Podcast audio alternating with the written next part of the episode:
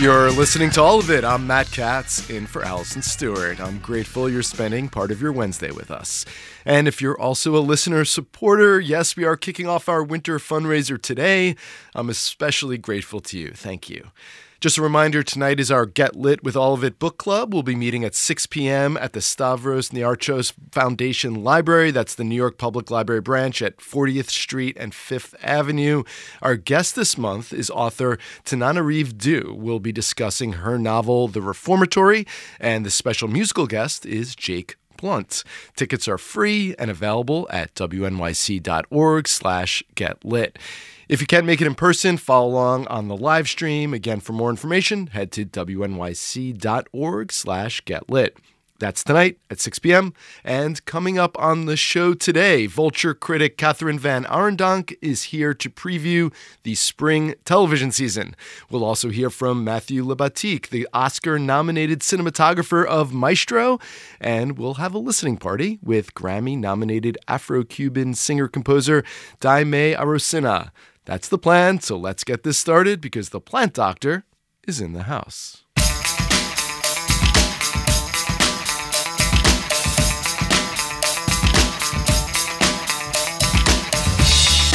This is all of it. I'm Matt Katz in for Allison Stewart. It is almost time to begin fretting over the roses in the front yard or the seeds for the fire escape vegetable garden. The days have gotten longer, and perhaps you're already seeing some signs of growth as our floral friends have a little extra sunlight to soak up as the year goes on. Yes, folks, spring it's not quite here, although it is 50 something degrees today, so it sort of feels like spring. And we're getting ready for it. More than ready, so we called up our friend, plant doctor Plant Dr. Chris Satch, a professor at the New York Botanical Gardens, who also has his own plant consultancy business called NYC Plant Help. He does home visits and offers advice and diagnoses about your plants. And he's here in studio to give us all the advice about caring for your plants, managing colder and warmer temperatures, preparing your soil. I got some questions. You have some questions. We're going to take your calls. Hi there, Chris. Hi, how are you? Doing great. So glad you're here. We have a ton of questions, and listeners, we want to hear from you. What do you want to know about your spring plants? Maybe you want to know when the best time is to plant a specific plant or how to handle fluctuating temperatures in early spring. Give us a call, 212 433 WNYC. That's 212 433 9692. Uh, 212 433 WNYC. Maybe your plant is dying and you're not sure why, or you want to know what's the best kind of plant you should buy for a certain environment or space. Give us a call. You can also reach us on social media at all of it WNYC. Okay, let's get into it, Chris. So it's yeah. cusping on spring. We're not quite there yet, although, mm-hmm. like I mm-hmm. said, I don't know if anybody's been outside today, but it does feel warm. I literally did not wear a jacket on the walk over. Oh, the me studio. neither. uh, what, what, where are we then at this moment? These late winter, early spring temperature changes. I mean, some days it feels like 25, other days it feels almost 60. What does this mean for our plants? Are they as thoroughly confused as we are? They actually know a lot more about what's going on than we do. Um, and it also depends on the plant and it depends on whether you're growing indoors or outdoors. Uh, for your indoor plants, you're going to start to see some new growth coming up soon as the days get longer. Believe it or not, we're actually pretty close to the March equinox. So that's when the days are just as long as the nights. And we're about maybe a month away from that, less than a month away from that. So yeah. if you aren't seeing some growth now, you should be.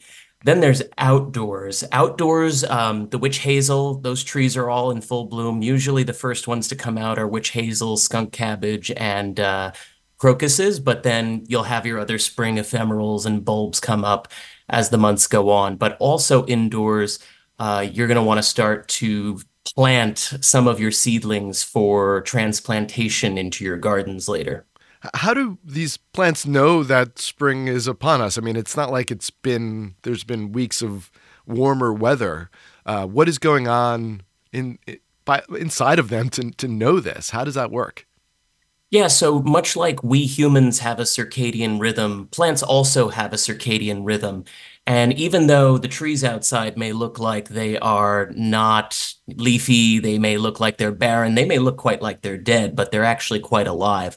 If you look really closely at most of the trees, you'll notice that the buds are usually like a nice, fresh red color, pinkish color, bright brown colors. And what they do is they still photosense light. They can sense the light and they can time the cycles of the day to line up to when they should come out. Now, they don't just take light as a cue, they also take the warming temperatures as a cue as well. So you'll see some very, and, and some trees do get confused by um, odd weather patterns. So, for example, you know, in the middle of January, in some sort of shaded, um, maybe north facing courtyards, you might have a cherry blossom tree that randomly is making flowers mm. even through the dead of winter.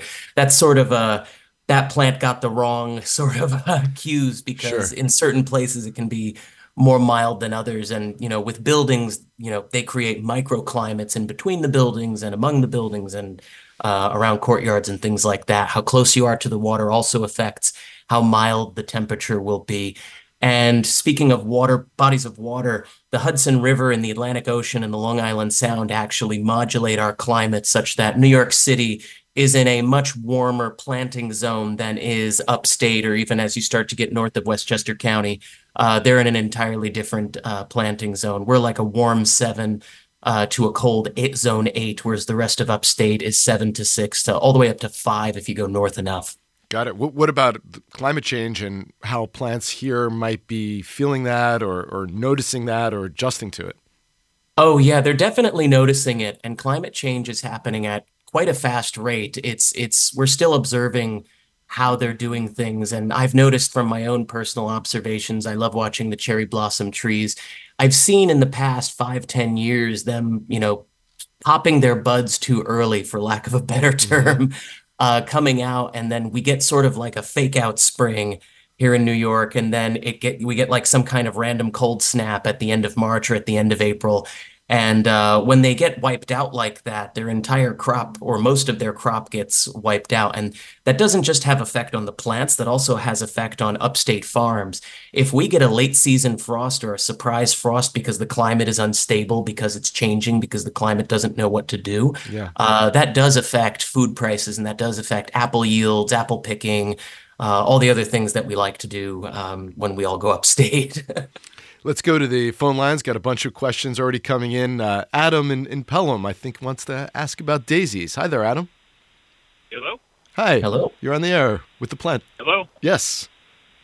Uh, hey, how you doing? Doing great. Thanks for calling Hi. in. Hi, I'm uh, Adam. I'm from Pelham, New York, and I got a quick question.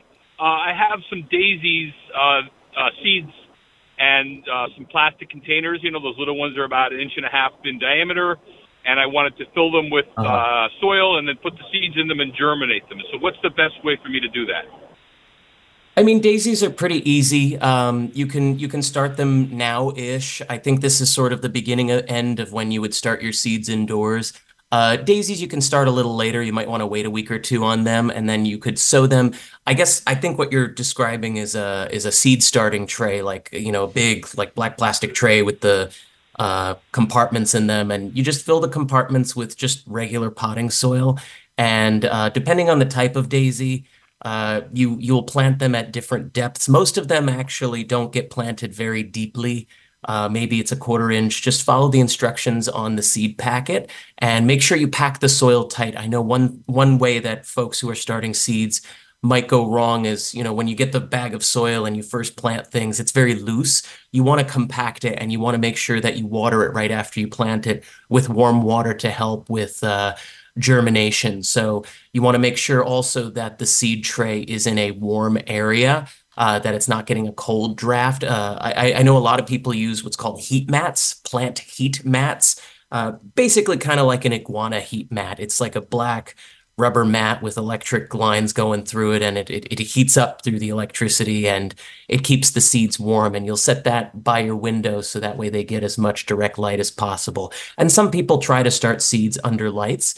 That's fine too. I know that certain plants like chamomile specifically um, i can't think of the other ones on to- off top of my head but there's a few plants you got to watch out for that need some kind of light in order to germinate. So seeds like chamomile seeds or very, very thin, uh, like poppy seeds as well.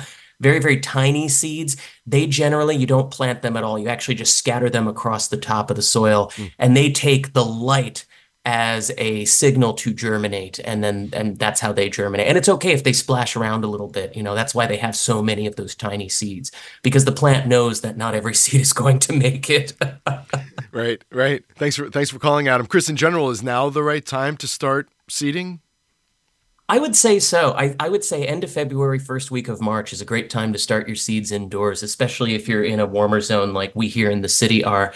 I would first start with uh, longer term plants or plants that take a while to get established, like your tomatoes, your bell peppers. If you're trying to grow watermelon, cantaloupes, cucumbers, things like that, mm-hmm. uh, I would start maybe the tomatoes and peppers and eggplants first. Then maybe uh, half a week to a week later, then you can start your um, your watermelons and cucumbers and things like that and then you can move on to you know your herbs your herbs you kind of want to start more late. Um, and of course, you want to be careful because not every plant is transplantable. There are some plants that you may want to start them indoors, but it really is just best to either directly sow them in the ground outside or to just or, or just you know plant a piece of them in the fall of the previous year. This, these are like root vegetables sure. or um, bulbs or things like that, like garlic you want to plant last autumn, tulips you want to plant last autumn. You can still plant them in the springtime. They just won't be as robust as if you had planted them in the autumn. But I think, uh, now is a great time. I think you just answered a, a, question that another caller had, Erin, on the Upper West Side. She was wondering if it's too late to plant bulbs and if she can plant bulbs that are two years old at, at right now if if the bulbs are starting to poke some green out, if if like you know how when you buy garlic at the store or you buy an onion at the store, and if you let the onion hang around for too long, you start to see it turning green and wanting to grow. If it's already doing that, then just plant it outside. That plant is already ready uh, to be planted outside. And again, it'll it'll take a hit from you know not being able to have been vernalized, but because it's already sprouting sprouted, uh, it's been you know vernalized, so it's ready to pop up in the spring. We got a, a question via text message. Help! I left my gardenia outside. It's brown but alive. I don't know what brown but alive means. brown usually means dead. um, you but are the plant be, doctor, so yes, you should know there, that. There can be some cold damage that can appear brown. I know that for most plants across the board, if it's got some frostbite on it, the leaves will go limp they'll turn this watercolory purpley gray brown as if you mixed purple gray and brown all together and made it watercolor. That's what the leaves will start to look like uh, and then they'll be limp and you just cut them off. There's there's no way that the plant can recover that. The only way that the plant can recover is uh, if you make it conditions nice enough so that the plant can grow new leaves. And depending on the severity sometimes you can revive it if there's some green somewhere around else around the plant or if there's a bud somewhere else around the plant that's green or has the colors of life in it, then uh, it, it's possible to bring it back. But gardenias, if it's like the houseplant gardenia type that you get at you know grocery stores and hardware stores, that one's not as frost tolerant. So I would keep it indoors, and if it doesn't do anything for a month in a sunny window, then it's dead, dead. Hmm. All right, good, good to know. Um, I, I, you know, you you said uh, cut it off. Well, t- talk to me about pruning for a minute. How can you tell when when something needs to be pruned? In order to revive a plan or just to keep it healthy? Yeah, I actually had this conversation with uh, a client for NYC Plant Health this morning. Uh, we were talking about repotting versus pruning because when you have indoor plants and they start to get too big, which is, by the way, a great problem to have if your plants are getting too big. Yeah. Um, you know, you have the option of either repotting the plant so that it can continue to grow larger, or you have the option of pruning it back so that you don't have to repot it. So when you're looking to prune a plant, just make sure that number one, it's grown larger since you've gotten it. Uh, number two, it's not growing in some kind of weird or awkward way. A lot of times we use pruning to tame plants or to try to make them grow in a way that we want. In fact, the very, very OCD version of that is the art of bonsai, where you really want to control the way that the plant is growing, and you do that by um, pruning them, but only certain plants can be, you know, have the right, have the stuff to be bonsai. Only certain plants can be bonsai.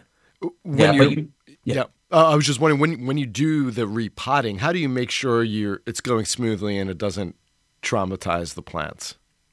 Good question. Um, when you repot, I like to let the plant go a little dry before I repot uh, because if you're working with wet soil, it just gets really, really messy, especially indoors. So I like to let the plant go a little dry. It makes it easier to pull out of the previous pot. Uh, some plants, if they haven't been repotted in over a couple of years, it's probably time to repot those plants.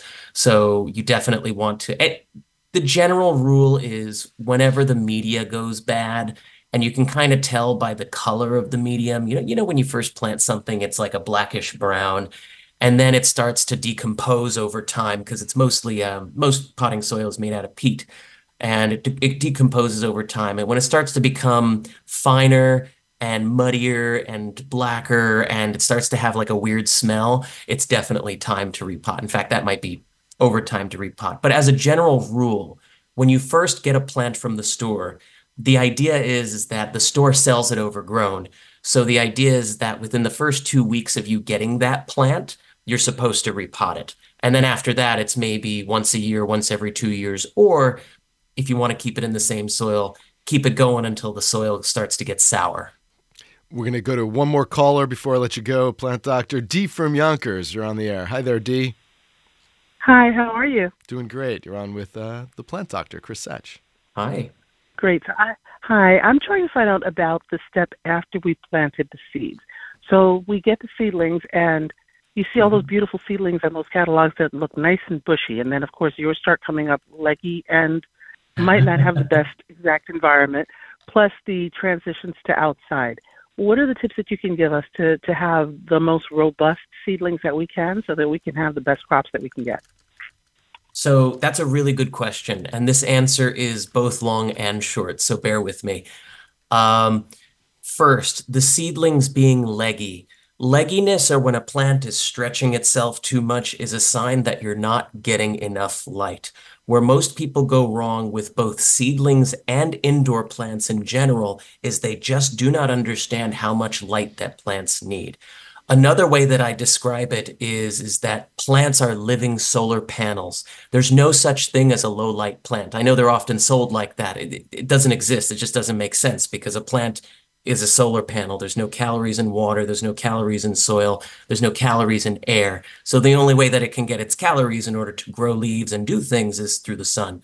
So in order to make your seedlings as bushy as possible, you want to blast them with as much direct sun as you possibly can. So that's either a south-facing window that's unobstructed uh, or what I like to do is take a south facing window that's unobstructed and add plant lights to it. Really, really blast those seedlings with plant lights. And if you're unfortunate enough to not have a wonderful south facing window where you can blast them with light, then um, you can get any of the grow lights that they have. Um, usually for a bulb, and I'm not going to get too deeply into this, but you want either some kind of really good photography bulb that mimics natural sunlight. Those are really, really good. Mm. Um, there's also some of the grow plates from some of the cannabis growers that are on the market right now that are fat, fantastic. And they have grow tents as well that double for cannabis as well as starting vegetables. So you might want to check into that. Now, the second part of your question is, is what do I do with the seedlings once they start?